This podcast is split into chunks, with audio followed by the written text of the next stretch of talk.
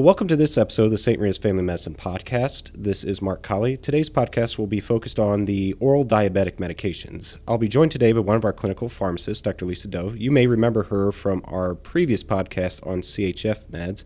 Dr. Do serves many different roles, including working within our family medicine residency. Lisa, welcome back. Thanks for having me again. Good. So this podcast will be more on the oral diabetic medications. We'll do a second part that will focus on the injectable diabetic medications as well. In my past experiences, it's always been very helpful to speak with our clinical pharmacists regarding any medications because you tend to have a little bit more insight and perspective on these medicines. So what we'll do is we'll go through each class of the medicines and discuss them. This may seem more like a first-year medical school lecture at times, but I'm hoping that in addition to some of the basics with each of these meds, we can also get into some of the finer details as well. So we will start with Old Faithful, metformin. So Lisa, can you talk about the main mechanism of action for metformin and what the expected A1C reduction would be with it? Metformin inhibits production of glucose, decreases intestinal absorption of glucose, and also increases insulin sensitivity in the muscle and the fat. And the expected A1C reduction is 1%. Okay. So this is something that, when I was in my residency and med school even, we were always told that once your creatinine hits 1.5, you're starting to get into the contraindication to using metformin. However, especially in our nursing homes, I'm getting notes from pharmacists that that's either 1.4 or in some cases 1.3. Can you speak to that a little bit? Yeah, sure. So now oral diabetic medications are going towards using eGFR across all oral diabetic medications. So the clear cutoff that I know is an eGFR of less than 30. Mm-hmm. So if their GFR is less than 30, then it's that more of a relative contraindication to stop that, correct? Yes. Okay. The other thing that I've been seeing more recently with metformin is it's kind of being used off-label for weight loss or appetite suppression. Can you talk about the effects that metformin has for that? Sure. So typically when we think of metformin, it's a weight-neutral oral diabetic medication. However, it can cause an initial weight loss reduction of about 0.5 to 0.7 kilograms, but it's an initial effect. Sure. So after several months, there should not see any benefit, which has been my experience as well. All right. Any other comments that you wanted to make for metformin? Sure. Metformin is also useful to use in pre-diabetic patients. However, lifestyle has been shown to be more effective, so I would suggest lifestyle management first. Okay, great. So next class that we'll move on to are the sulfonylureas. So can you talk again about the main mechanism of action for sulfonylureas and what's the expected A1C reduction that we can see with them? Sulfonylureas stimulate pancreatic insulin secretion, and the expected A1C reduction is 1%. And so this was something when I was researching this topic, I found interesting that I had always been taught that glimepiride or Amaryl, the longer-acting sulfonylureas were more of the first line. However, when I was reading a couple articles, they actually recommended the short-acting sulfonylureas. Can you talk to that a little bit?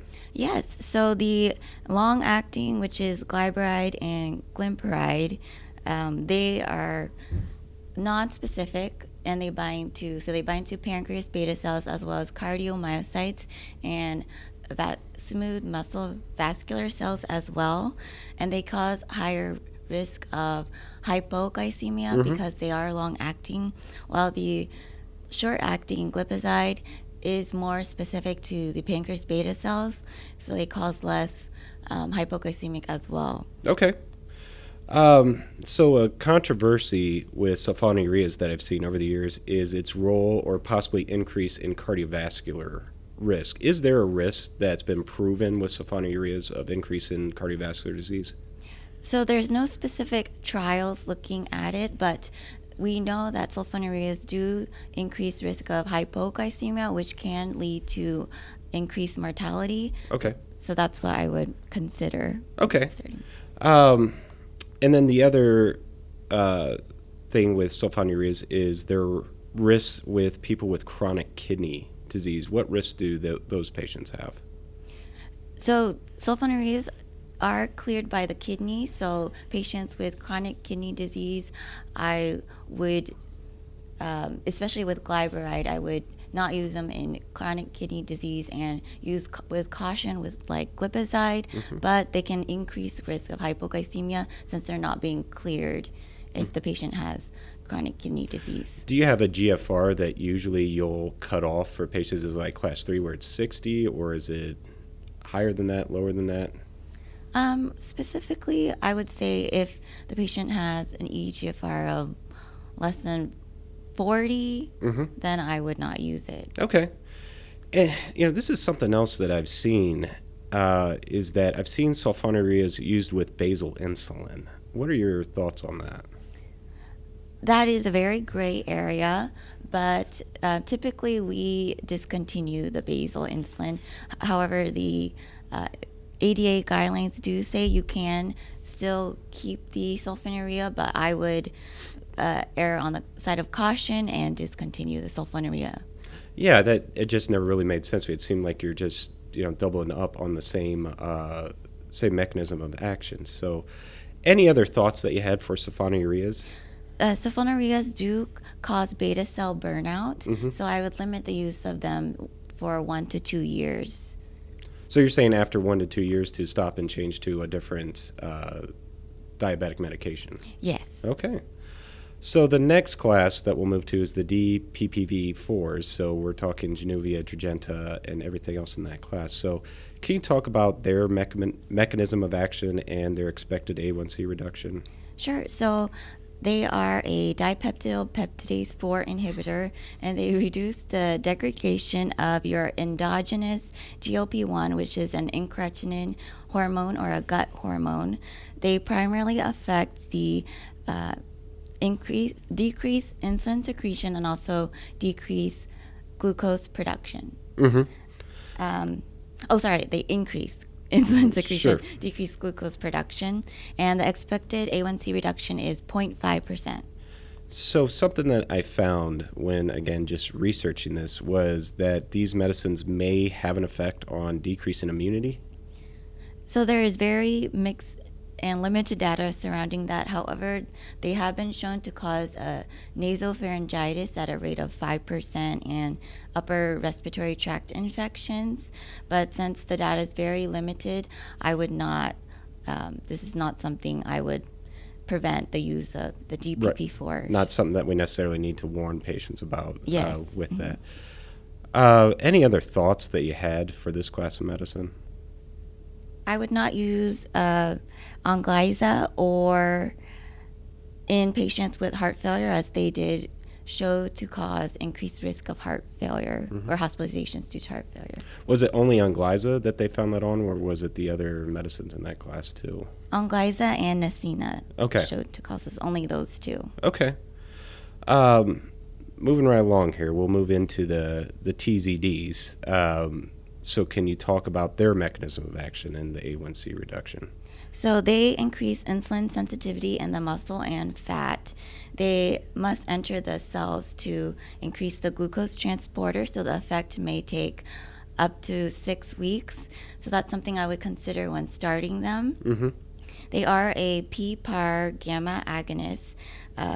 Actos in particular is nonspecific, or also binds to PPAR alpha agonist, which is seen in also fenofibrate. So Actos does have some effect in decreasing triglyceride as okay. well. Avandia is a pure PPAR gamma agonist. Sure. And the A1C reduction is 0.8% with those. Okay. So again, this is something that I found more than what I thought I knew. What are the contraindications to using TZDs? So TZDs may cause edema, mm-hmm. so I would not use them in patients with heart failure.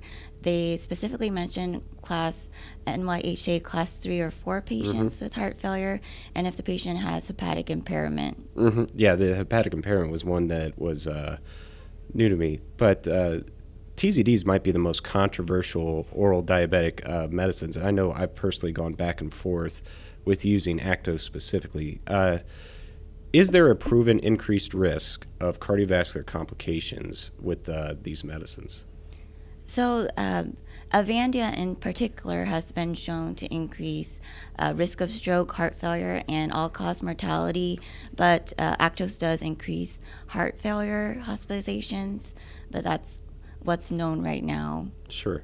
And on a side note, if you ever want to get really angry, just type in Avandia and look at all the lawsuits and see the they basically hit a lot of clinical trials related to that cardiovascular risk while they were marketing that medicine, and ended up paying quite a bit of money for that. And, Actos, I think this was back in my residency, there was starting to become more of a controversy that this potentially increased the risk of bladder cancer. Can you speak to that a little bit? So it's a very rare side effect, about less than 1% or so, but I wouldn't use it in patients with active or a history of bladder cancer. A fun fact, the French and German, they suspended the use of Avandia because they believe the risk of the bladder cancer outweighs the benefits that it has. Yeah, I remember when that happened. But in research in this, I also found that there was some concern for possibly increased risk of pancreatic cancer with Actos too, but from what the follow-up research stated is that it's something that's fairly negligible as far as what I can see. Yes, I agree. Any other thoughts on the TZDs? Yeah, so if the patient has a high A1C and you're expecting to reduce the A1C immediately, that's something I would consider with these, or starting a sulfonylurea temporarily until the TZD takes effect. And you said it takes about 6 weeks to start seeing the full effect of it? Yeah, it can take up 4 to 6 weeks. Okay. So the next and last group of medicines I want to talk about are the new kids on the block, the SGLT2 inhibitors. So can you talk about their mechanism of action and what we can expect to see as far as an A1C reduction with them? They block kidney glucose reabsorption and also increase glucosuria, and the expected A1C reduction is 0.5%. Okay. And I think you had even mentioned this when we talked about the CHF meds, is the cardiovascular benefits of these medicines. So can you speak to those a little bit? So Jardiance has the most evidence surrounding its CV benefits. It's shown to decrease 3-point MACE, which was CV mortality, non-fatal MI, non-fatal stroke, and heart failure hospitalization. Also, Invokana showed this effect as well. Jardiance has shown to decrease all-cause mortality, and Jardiance and Invokana both showed a delay in the progression of microalbuminuria, and Farxiga showed to reduce heart failure hospitalizations and also delayed the onset of progression of chronic kidney disease. Yeah, very good. And the other, well, not just the other supposed benefit of this class of medicine is the weight loss reduction and blood pressure reduction in that. Can you speak to those?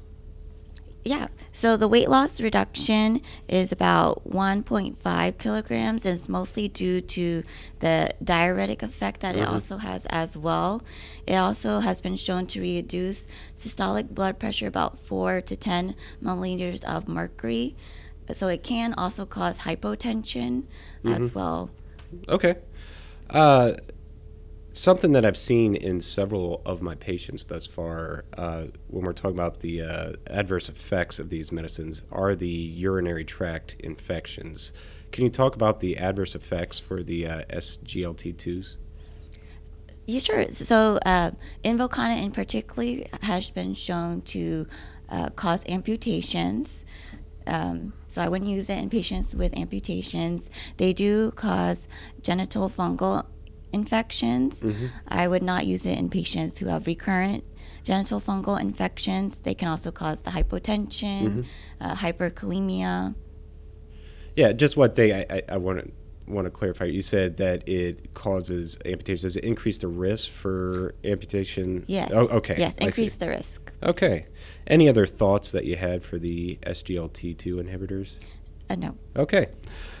So kind of the last thing that I want to talk to you about, you know, from the ADA guidelines, from what I can see, once you get past metformin in a patient with diabetes, there's no hard recommendations for where you go next in someone who still needs additional therapy. So as a pharmacist, once you've started a patient on metformin and they're still uncontrolled, what are your next steps as far as medication? So if the patient is not controlled, say 3 months on metformin, I would consider, there's a lot of things to consider, but if they have like cardiovascular disease, Jardiance is a good option to start. Or you could start a GLP-1 agonist, as they also show CV benefits.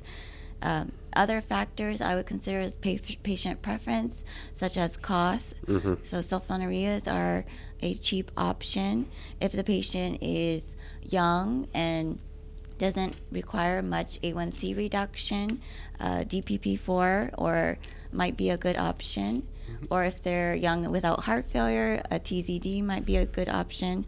So there's a lot of options with those who are diabetics. And I found that everybody seems to have a different approach. I know from where my training was, it was in a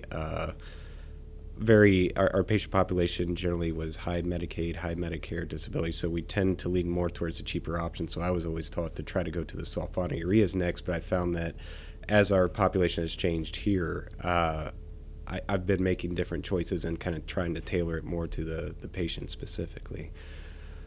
Well, that's all I think that we wanted to cover with the oral diabetic medications.